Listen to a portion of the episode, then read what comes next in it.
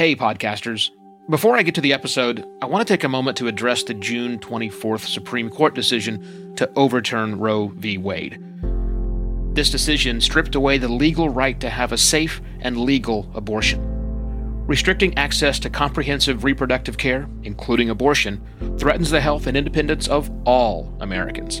This decision could also lead to the loss of other rights. To learn more about what you can do to help, go to choice.crd.co. That's choice.crd.co.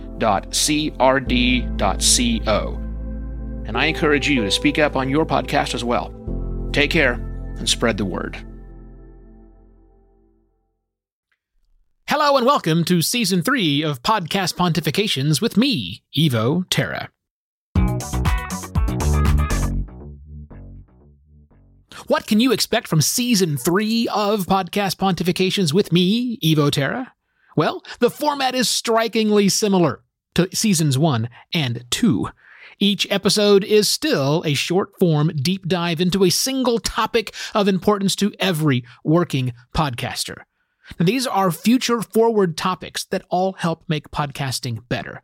But for this season, I get a little more philosophical and maybe high minded. I wouldn't say highbrow. Have you met me? Yeah, a bit more intellectual, hopefully without being pretentious.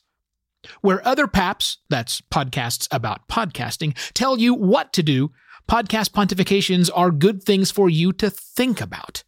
Subscribe today so you don't miss any of the daily episodes I provide every Monday, Tuesday, Wednesday, and Thursday. Cheers!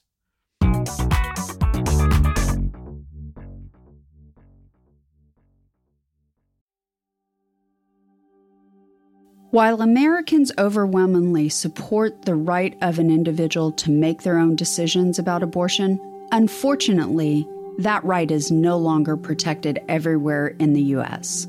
The Supreme Court overturned Roe v. Wade on June 24th.